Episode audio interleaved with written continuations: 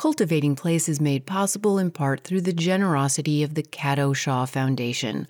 Cultivating Place is also made possible through support from the Garden Conservancy. This is Cultivating Place. I'm Jennifer Jewell. To kick off September, we head to the Big Apple, where at the end of the month, the Garden Conservancy is holding its inaugural Garden Futures Summit, September 29th and 30th. In preparation, we thought we'd dedicate two episodes to checking in on some garden lives in the city. This week, we're in conversation with photographer, artist, author, and gardener Ngoc Minh Ngo, sharing more about her newest work profiling more than 40 exceptional parks and gardens of the five boroughs that comprise New York City. The book is entitled New York Green. From tiny corner lots to acres of old growth forests, New York is filled with a wealth of beautiful green spaces if you know where to look, Ngoc writes. And she shows us just where to look. Ngoc has been a previous guest on Cultivating Place back in 2018. And Ngoc, I am so pleased to welcome you back today. Thank you. Thank you so much, Jennifer, for having me back. So, I've introduced you a little bit. Go ahead and introduce yourself the way you like to introduce yourself. And if you could, please include in that how you perceive the role or importance of plants in your life right now, personally and professionally, Ngoc.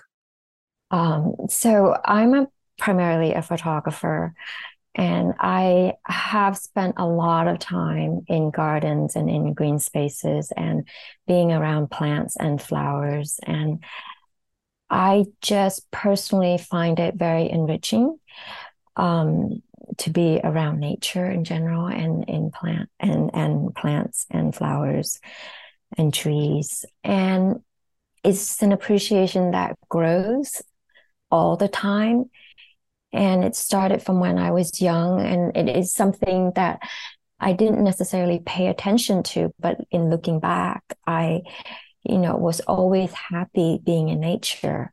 So that just grew with time and intention. So, um, as you know, I live in New York City and it is a mm. city and it might seem like a contradiction that for someone who loves nature to be living as long as I have in the city and still love it. But the presence of nature is very pervasive within the city. And that's what has kept me here. Yeah. Now, we last spoke about your book, Bringing Nature Home, but you've had a couple of books between then and now. Give us just a, a little bit of your professional arc uh, from your first books mm-hmm. until now, I- including maybe a tiny synopsis of uh, your other most recent book? Um, so I've been very very lucky in that I am able to work on my own projects as well as collaborating, as you said, with very, very interesting people. I did a book on people who work with flowers, or I'm just fascinated with people who, like myself, have a passion for mm-hmm. flowers. So I did this book called In Bloom, and so I I documented um, twelve different people who have a passion for flowers and and and who make their life but a living um, with flowers in some capacity. And and one of those people is Umberto Pasti, and we have since become very, very good friends.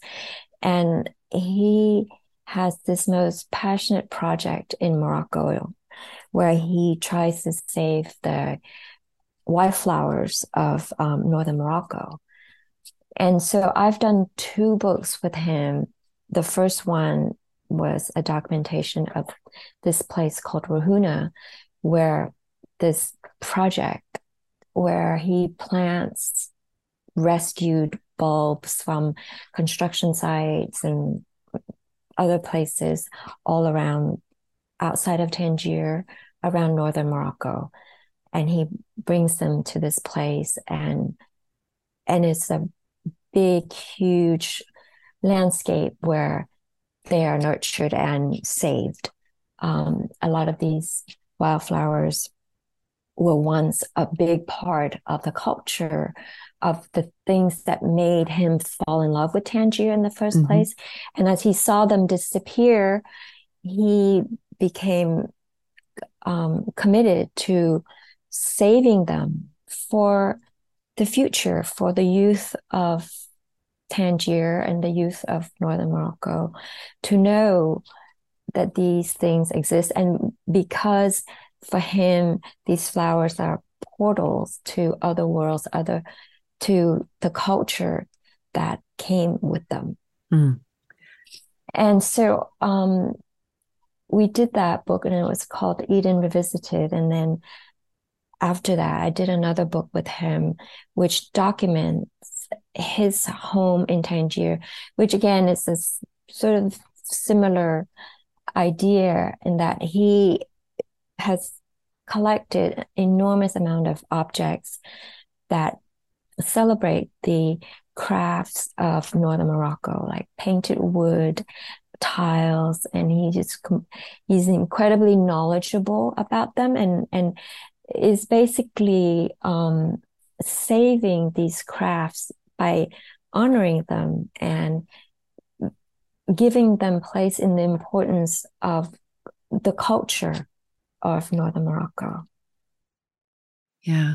And I think in part, I really wanted you to walk through some, the, the scope of some of your other work, because I think all of the threads of curiosity and engagement and even almost adoration of both the the human crafted but also the the nature born in our world and how they come together these are threads that you really take up in an interesting way in New York Green. And I was really happy, Ngoc, to open the book and be mm-hmm. able to just savor and immerse myself in not only your beautiful photography, but in your incredibly interesting prose that is literary, that is historic, that is very researched, but is also very poetic. And it's one of the things I have truly come to appreciate about your work in particular. But let's start with the catalyst. Tell us about your germination story for this book and the research and photography behind it. So, this is another instance where I was extremely lucky um, I didn't have the idea for the book myself. It came to me.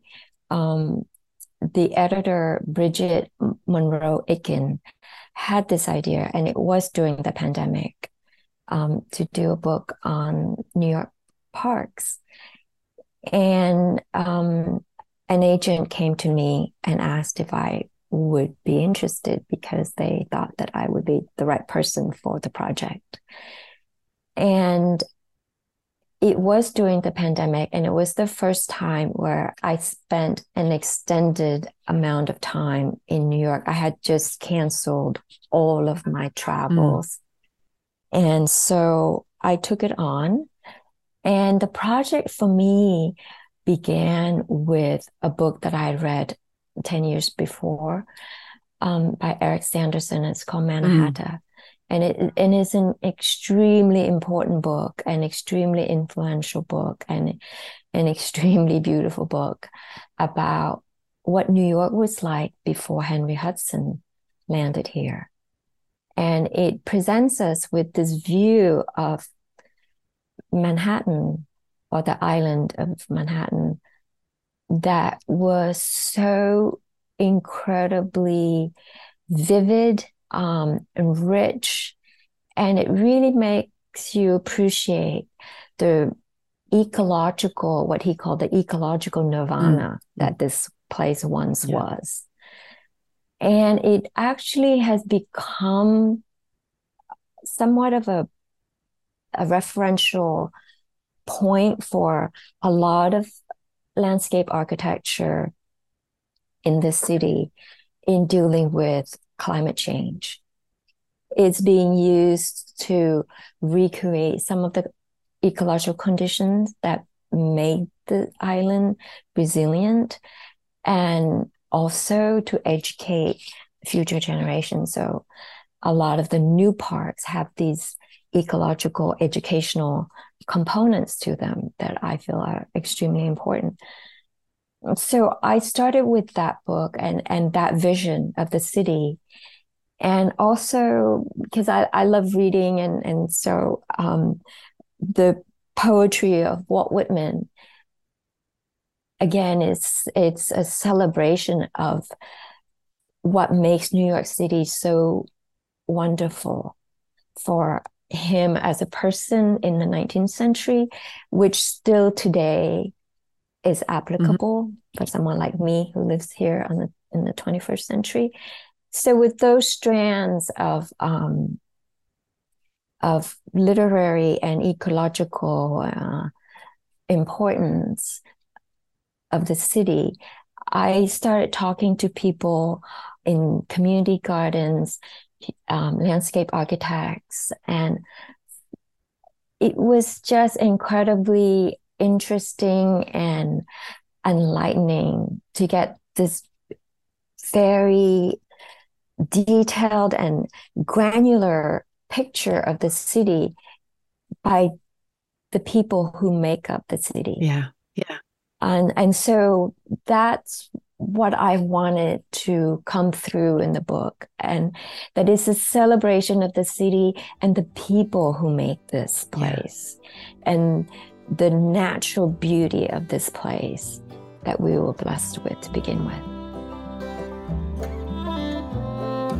This is Cultivating Place. I'm Jennifer Jewell. Ngoc Minh Ngo is a photographer and artist, an author, and a flower and garden lover. She's with us this week to share more about her newest book, New York Green, dedicated to the many valuable and accessible green spaces of the city she calls home. From tiny corner lots to acres of old growth forests, New York is filled with a wealth of beautiful green spaces if you know where to look, Ngoc writes. And she shows us just where to look. Stay with us, we'll be right back for more.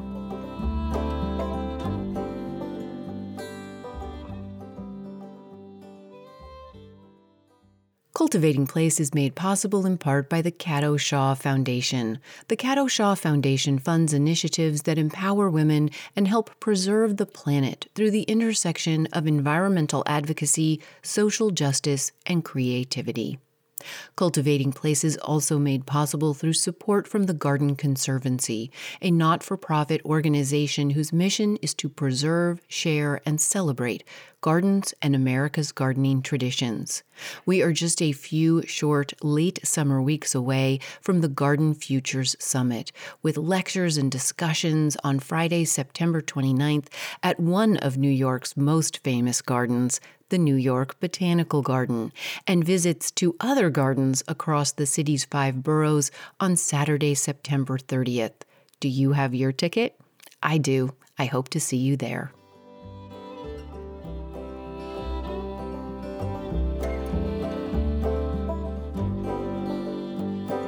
Hey, it's Jennifer. This is one of those busy times in a garden and garden writer's life. My next book, What We Sow, is about to publish, and there is a lot of energy spent trying to launch her well. It is good work to do, and I am grateful for it. There are end of season garden talks and events filling out the calendar, and my traveling starts once again, which is gratifying. If you are listening to this on Thursday, the 31st of August, when it first goes live, I'm speaking today at the glorious coastal Maine Botanic Garden in Boothbay Harbor, hopefully enjoying the company of many of you. And I'm headed to my several educational visits and talks in Cincinnati, Ohio on September 6th and 7th, a very particular type of engagement I enjoy deeply interacting with students who are just beginning to form, to grow. the full visions for their futures. I have visited places of higher education and engaged with students and faculty and staff in Oregon, California, Ohio, the South.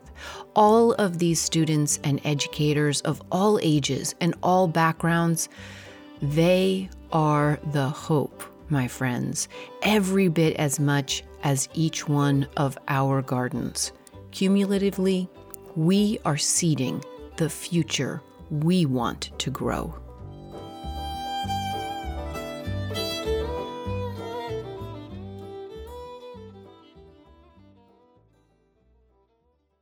We're back now to our conversation with photographer and author Ngoc Minh Ngo, based in New York City. Her newest work, New York Green, is a love song to the diverse and abundant green spaces of the city all of which make it a more humane and beautiful place to live. As we come back, Ngoc shares her process for choosing and then profiling these many green spaces in a storied and vast city. One of the first things that we agreed on was that it would have all five boroughs. So all five boroughs would be represented. And then it was a question of narrowing down, and it was actually very, very difficult to narrow down yeah. um, the number of places because there there are so many places and there and there are places that I wish I had been able to include but um, we were limited by the number of pages and we didn't want to make it too thick and you know it would be we wanted first of all we wanted to be something useful so it was small enough mm-hmm. that you could possibly carry it around with you and not be overwhelmed. And with that in mind, I wanted to have a pretty wide cross section of the type of places. So in New York, technically, um, we have different categories of green spaces. There are public parks, as we know them, big and small. And then there are community gardens. And then there are privately owned public spaces, and they're called POPs as an acronym. And there's a fascinating history with those.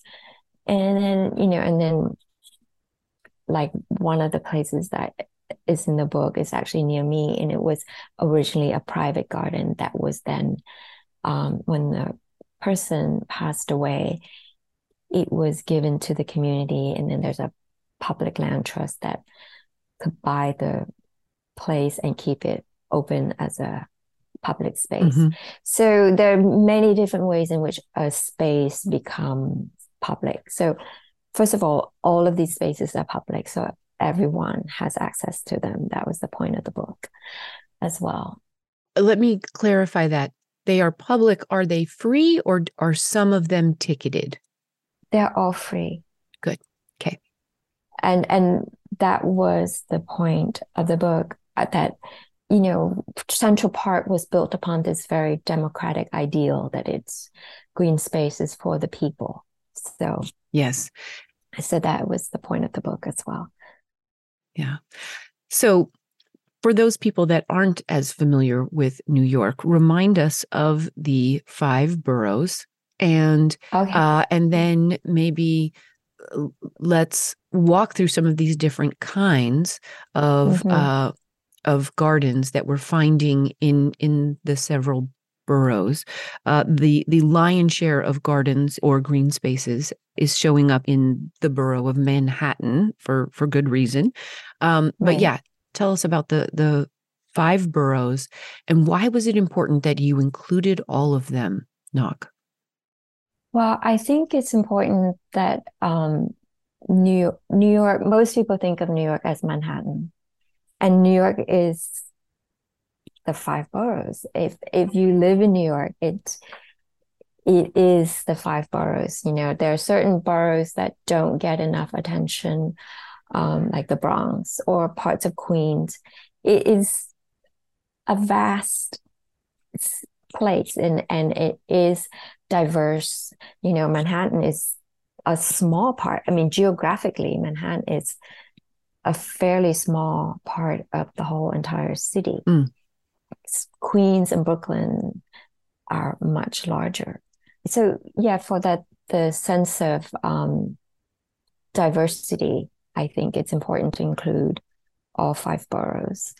But like you said, the bulk of the places are in Manhattan because Manhattan does have the most green spaces, Mhm. not necessarily in terms of um, square footage. Yeah.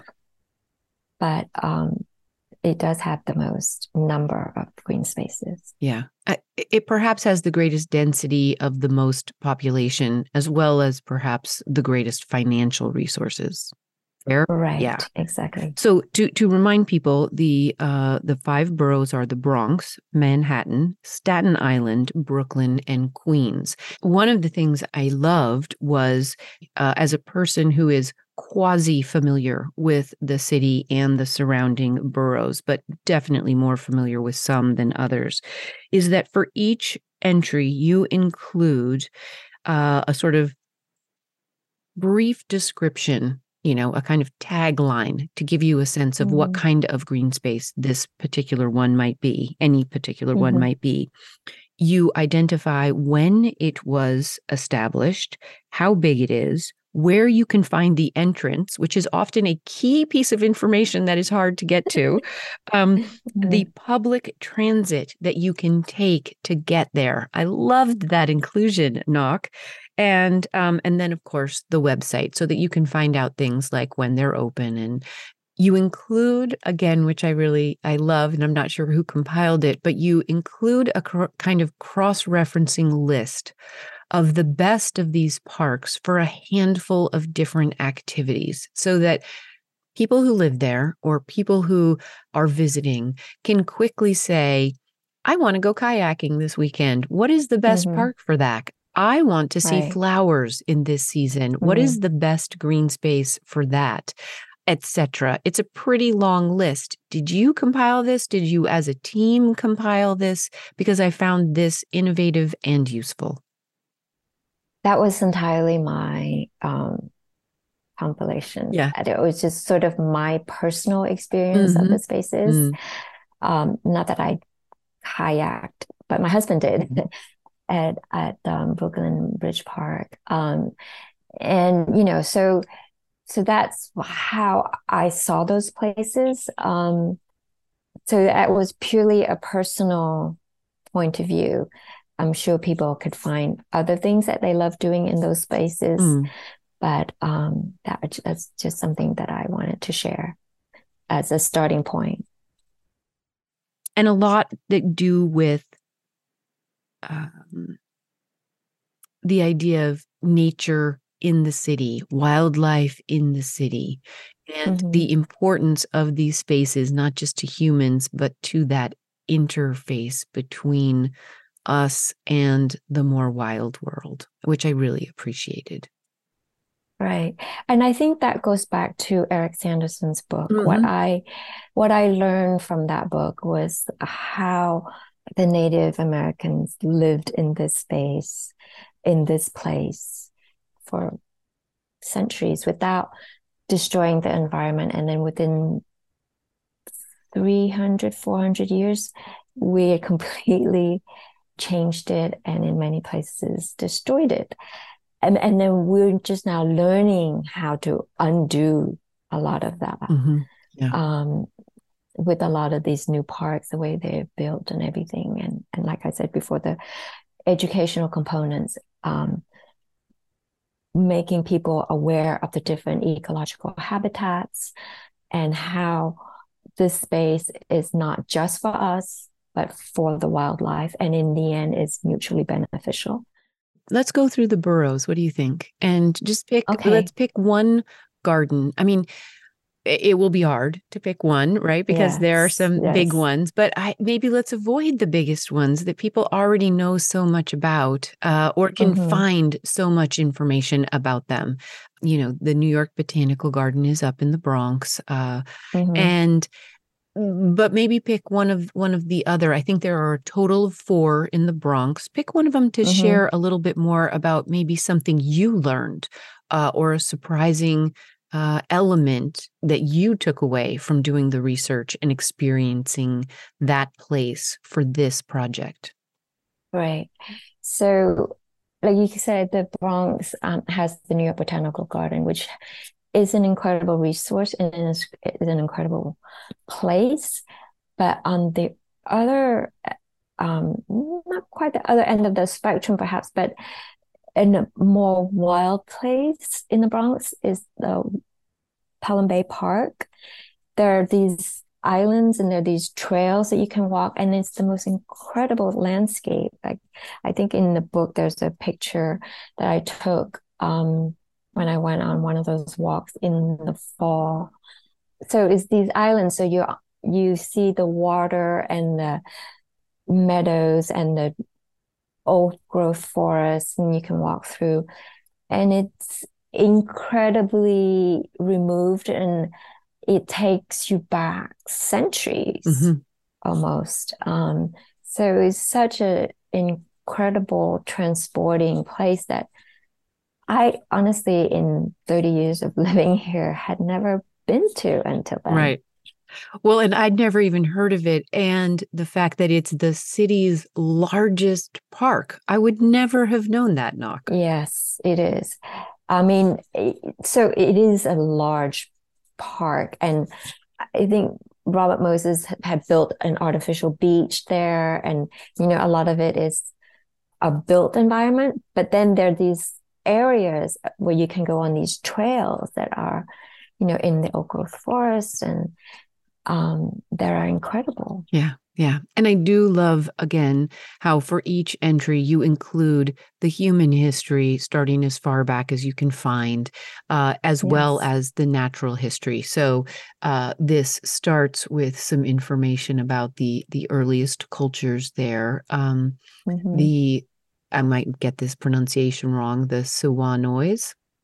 Yes. Siwanois. Yeah. And then you end yes. with a moth species that only makes its life here, which was yes. yeah, which is a which was a wonderful detailed addition um asking us to carry information at this kind of detailed level, uh, which I appreciate a lot. Yes, I think that's the richness of, of New York that, you know, people don't think of. And I think New York has this reputation of being steel and concrete, it's a concrete jungle and all of that. But it's also an incredibly rich, naturally place.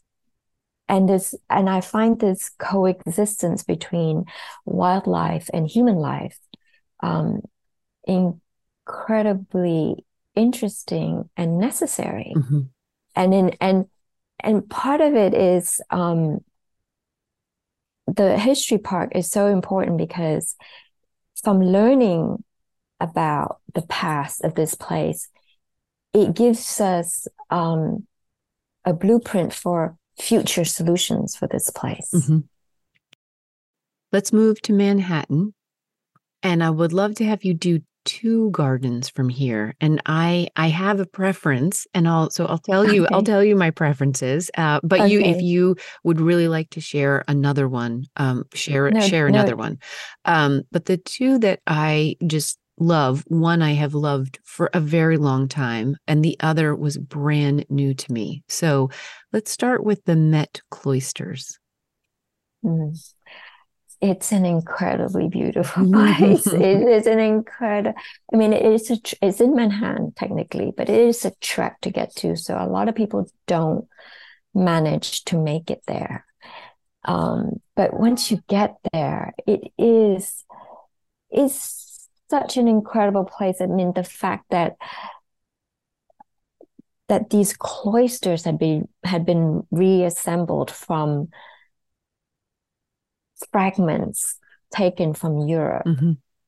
and then recreated here on the island of Manhattan. And it's in a it, it's a beautiful spot of Manhattan as well. It's elevated. It's got an incredible view of the Hudson River. Um, it's so transporting. It it takes you to another time and place. You could be in medieval Europe, you know, when you're there. And they do such an amazing job um, with these cloister gardens. The gardeners who work there are so dedicated and it, they they create these beautiful cloister gardens that are cared for in every season. It's a jewel within the building. Um, and this is sort of a, a pinnacle of colonial uh, acquisitiveness. It is, you know, yes. Rockefeller money right, coming right, together right. to put on this, you know, collected item from another place and reconstructing it here. And yet, in our lifetimes, while there is a lot to take issue with in how and why it got here, it did get mm-hmm. here. And it is beautiful mm-hmm. and in, in, its own way, but it is full of rich history and the way it is mm-hmm. being stewarded as a resource for the people going forward. That is where I find redemption. Exactly. We we can't do anything about the past, right? But no. We have the future. So like you said, the stewardship and giving people that rich history is such a gift. Yeah. And so the thing that I didn't ever understand was that so inside the cloister structures, the buildings, there is this also likewise very very colonial collection of of old tapestries. And. In the tapestries, they have identified all of these species of plants mm-hmm. and they have chosen, I think, what is it, 50? Yes. Of those plants are then planted in the garden. So there there is this conversation between the history mm-hmm. and uh, of the human culture in the plant culture, and uh, it, it just it was a an un seen or invisible conversation that to have you pointed out to us was just, I was like, wow, I love that. yes. I mean, that's the beauty of that mm-hmm. place is that you, you can go there and be transported to a different time and place and see how people lived and, and what was important to them, that plant culture, um, and see the connection between the plants that they grew and how those plants are embedded in the culture, in their art, and in their domestic life.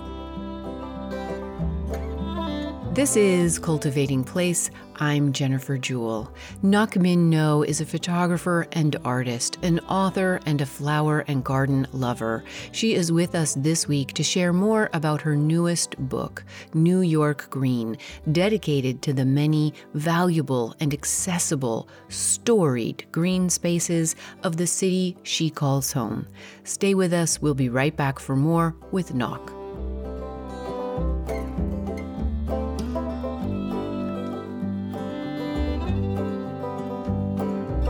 Hey, it's Jennifer again. And I do have a very full calendar of events this fall from Maine to Ohio, California to New York. Check out the constantly updating events page at cultivatingplace.com forward slash events. Washington, Missouri, Michigan, and Indiana, I'm heading your way in spring 2024. If you have an organization or are a group who would like to speak more with me about the possibility of me visiting you, just reach out. Send me an email, cultivatingplace at gmail.com. I would love to be in conversation about possibilities in the coming year.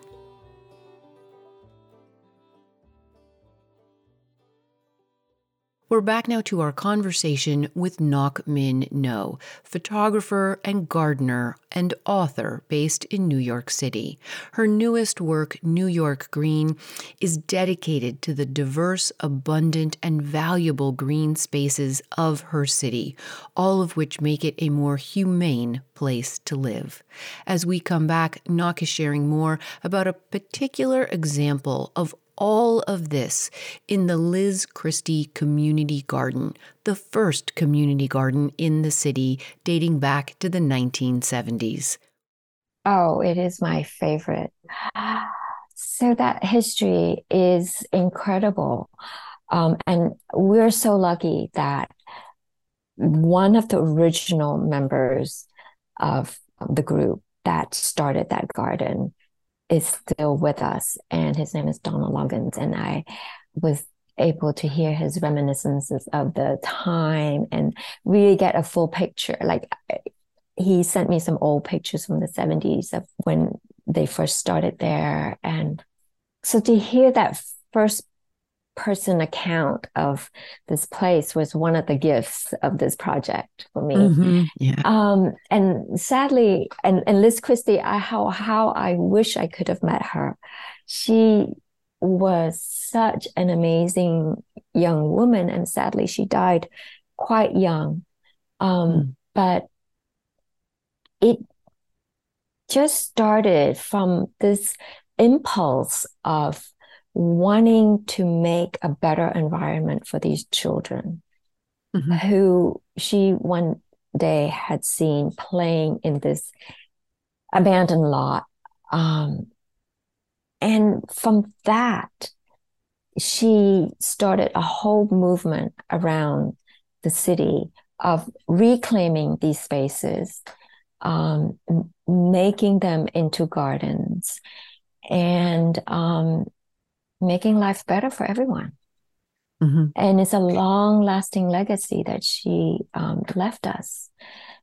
And um, so, so that that's basically how it started. She just was walking by the space. She had a studio nearby and saw these children playing in these refrigerators that had been dumped there. And mm-hmm. she just thought, why not make a garden out of that space so these children will have a better place to play? And she was a genius at um, landscape design. She mm. laid out the paths, and New York, as you know, is on a grid. So instead of straight lines, she made these meandering paths, mm. which still exist to this day. And so as you walk around the garden, you just have these little secret corners. You don't know what you will see next as you turn, you know, the corner. Um, so that's a wonderful element of design for the garden. And then um, at the time, she also divided out the garden into sections and let people make their own sort of like an allotment system and invited people to come and and garden there and as a result all these different people from different cultures would come and plant their own um, vegetables and shared recipes um, of how to cook these things. And it was incredible. I mean i read these old articles about the place and and and how it was run in the beginning. So it was a thriving lively place where a lot of cultural exchanges were taking place and a beautiful environment created for everyone. And then the city then came along and tried to reclaim the space and try to evict them and and Liz Christy was so savvy that she went to the newspaper and said, look, we've made this place 10 times better than what it was before. And now the city wants to kick us out. So, of course, an article was written and people were outraged. And so the city backtracked and then gave them a lease for a dollar on the land. Mm. Yeah. And and that was officially the first community garden in New York City. Right, which was amazing. And I didn't know that. Yeah. And, you know, at this time, I think, and you make this clear in the introduction that you know, New York had this early heyday in the late 1800s, early 1900s. And then it, you know, essentially got bigger, got poorer, there was disinvestment. Mm-hmm. And by the 1960s, 1970s, it was a poster child for urban decay, right. for for poverty and for neglected lots and for uh, you know, flight out of the city somewhere else, the rise of suburbia, all of those things. And so the view of New York at that time, this this person could have been somebody who left, and instead they stayed and they dug in right. and uh, created this first community garden and was the founding of the Green Guerillas. And it's really it's really a beautiful right. story as well as a, a, powerful place. It is, it is, and and and the story of the Green Guerilla. So, you know, I was told Don Don Loggins told me that. So Liz Christy every weekend she would drive around in her little car with materials with plants and everything and she would go to all these different places and would teach people how to plant them and create their own community gardens mm-hmm.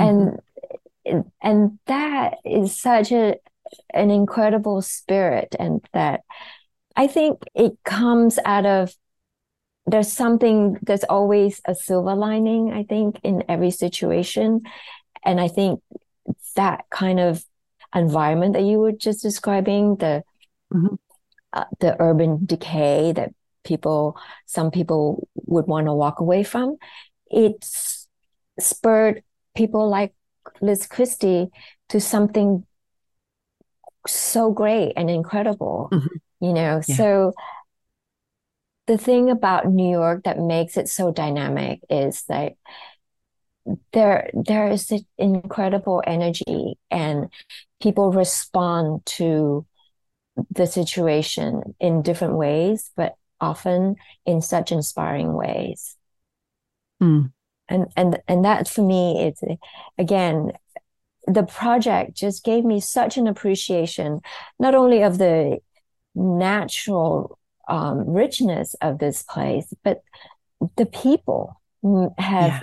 appreciated that and made it richer no they're very inspiring stories and and hers you know gave me gave me goosebumps yes, to some extent exactly yeah okay let's move to our next one um and I would love to have you talk. You have a couple of cemeteries mm-hmm. in the book.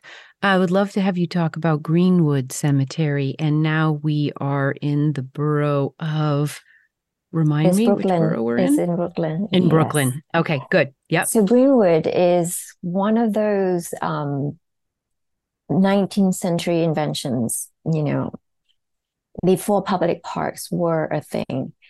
There was this idea that you can make cemeteries these beautiful spaces where people would come on the weekend and especially in cities to have picnics to go for uh, walks and drives in this beautiful pastoral landscape. So that's how it started. And and, and so it, had sort of a double function. It was a cemetery but also a park is like one of the first kinds of public parks as we know it in America. Mm-hmm. And then today it's evolved and it's become an arboretum. It's become an art space. It's also a space for um, environmental um, awareness because these green spaces make up a green corridor that it's very, very important for bird migration. So it has all these different functions as well. It's constantly evolving, um, but it yeah. holds the history of the city in terms of the people who are buried there. And it holds the yeah. history of the um, city in terms of the kind of trees, the kind of um, native species that we have, um, as well as other um, exotic trees and plants. And and then they have these incredible um, artistic um, performances, dances, as well as art installations. is is really really well stewarded in all those different ways. And and I loved that sort of stacking functions mm-hmm. right of a place that was dedicated and and could be considered static right. but is now a community center a, a cultural center right.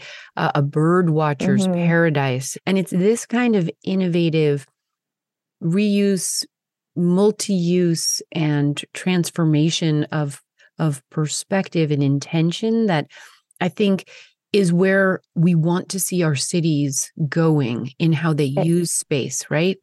Exactly. Exactly.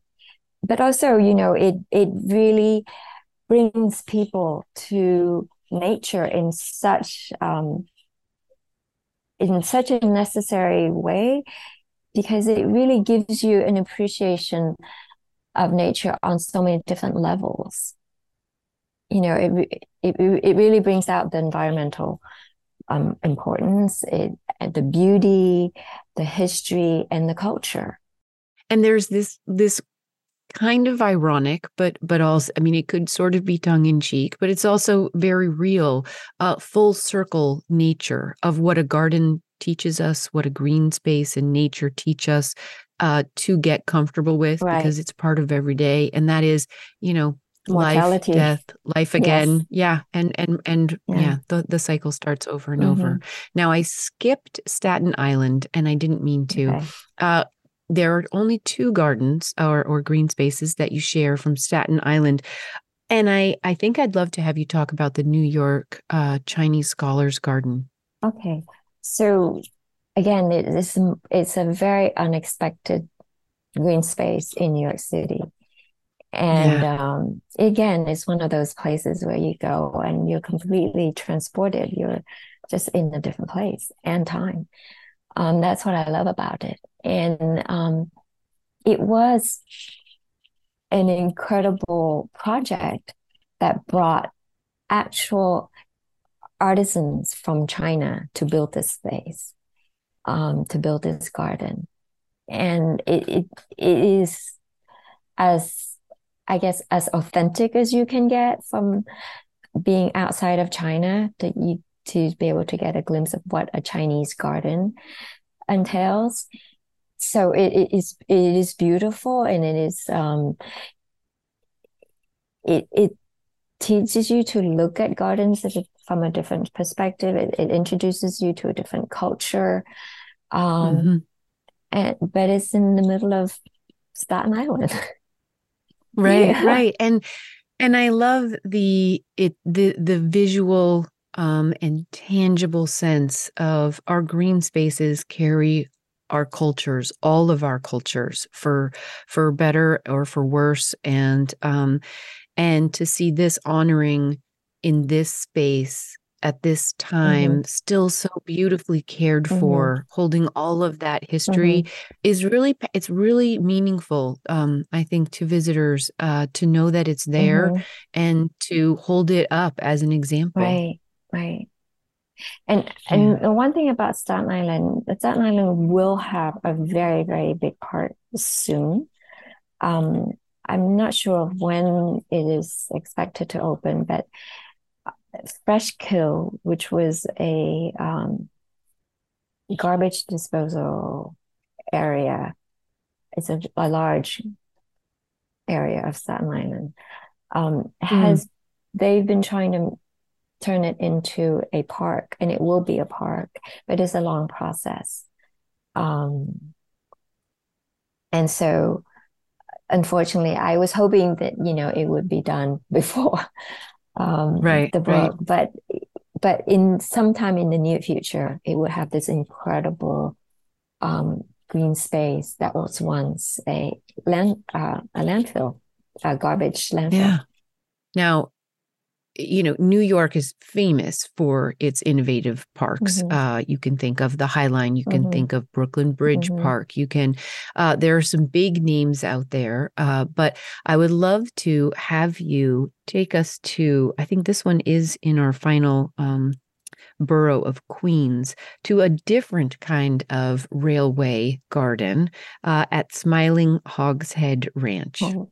So, Smiling Hogs um, ranch is such um, an incredible space. It again one of those spaces that was unused, and um, some very enterprising New Yorker um, decided that they will plant a garden there, and um, managed to convince the authorities that it was a worthwhile um, venture.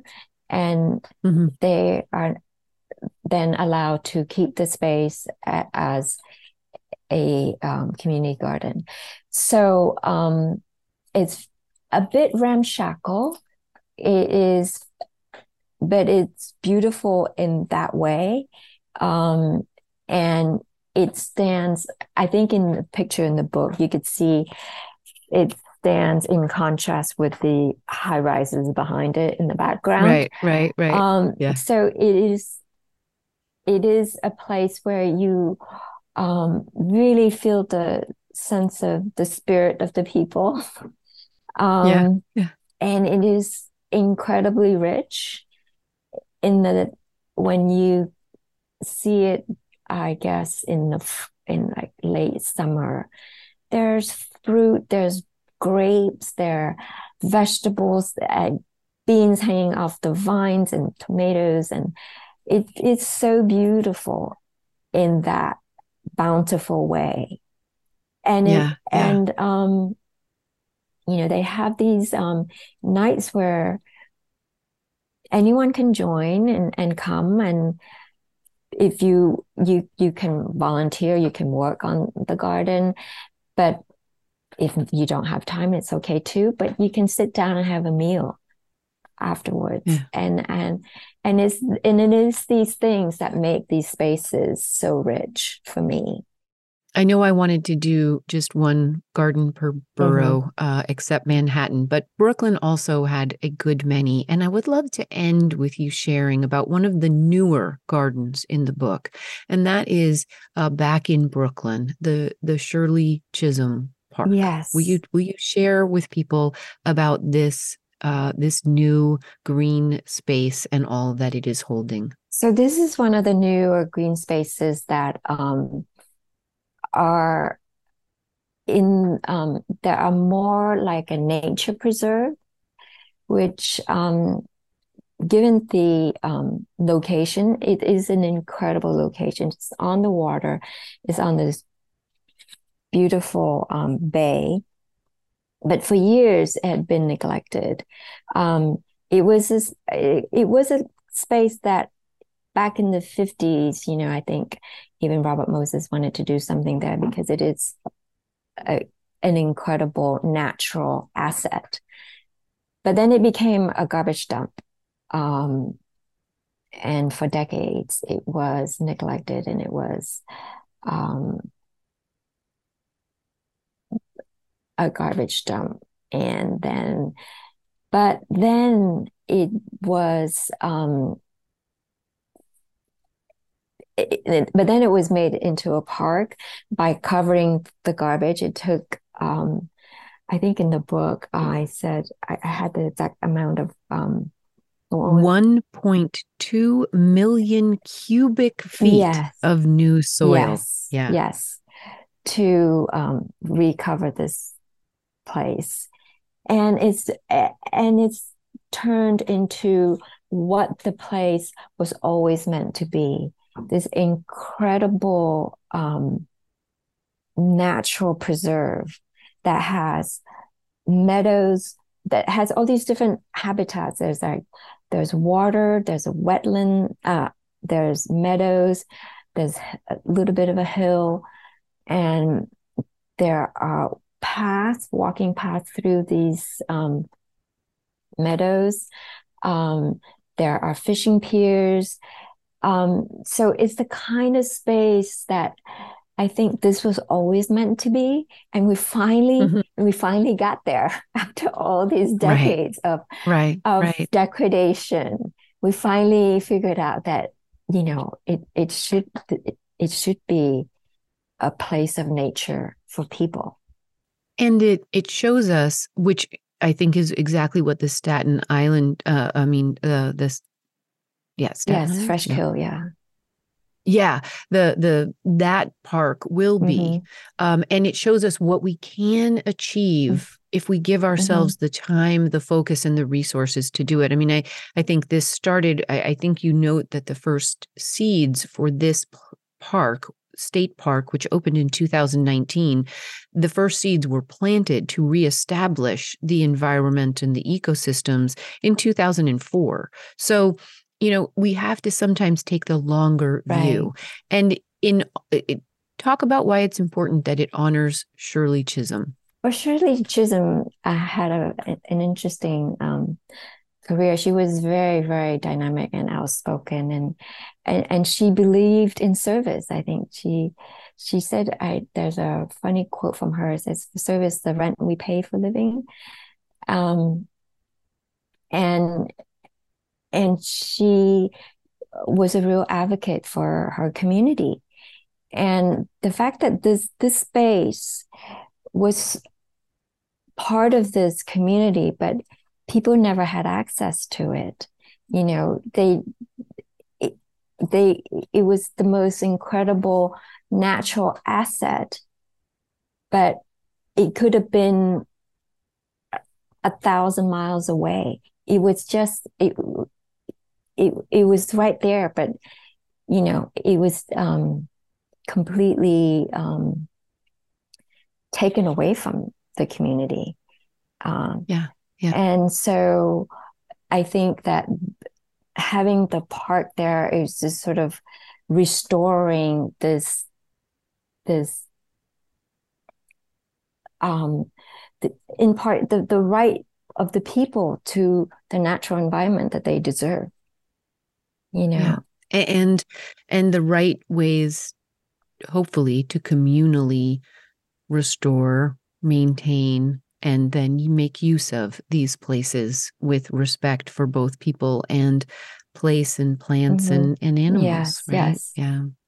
And it just to me was so powerful um you know for those who who might not remember shirley chisholm was the first black us congresswoman in 1968 and she was a as you describe here, a trailblazing educator and child welfare activist. So to have this immense and gorgeous mural of her right at the entrance to the park, it just brings together so many things we've gotten wrong that we know we can start to get more right, right. if we just put our heads and hearts and dollars uh, into right, it. Right, right.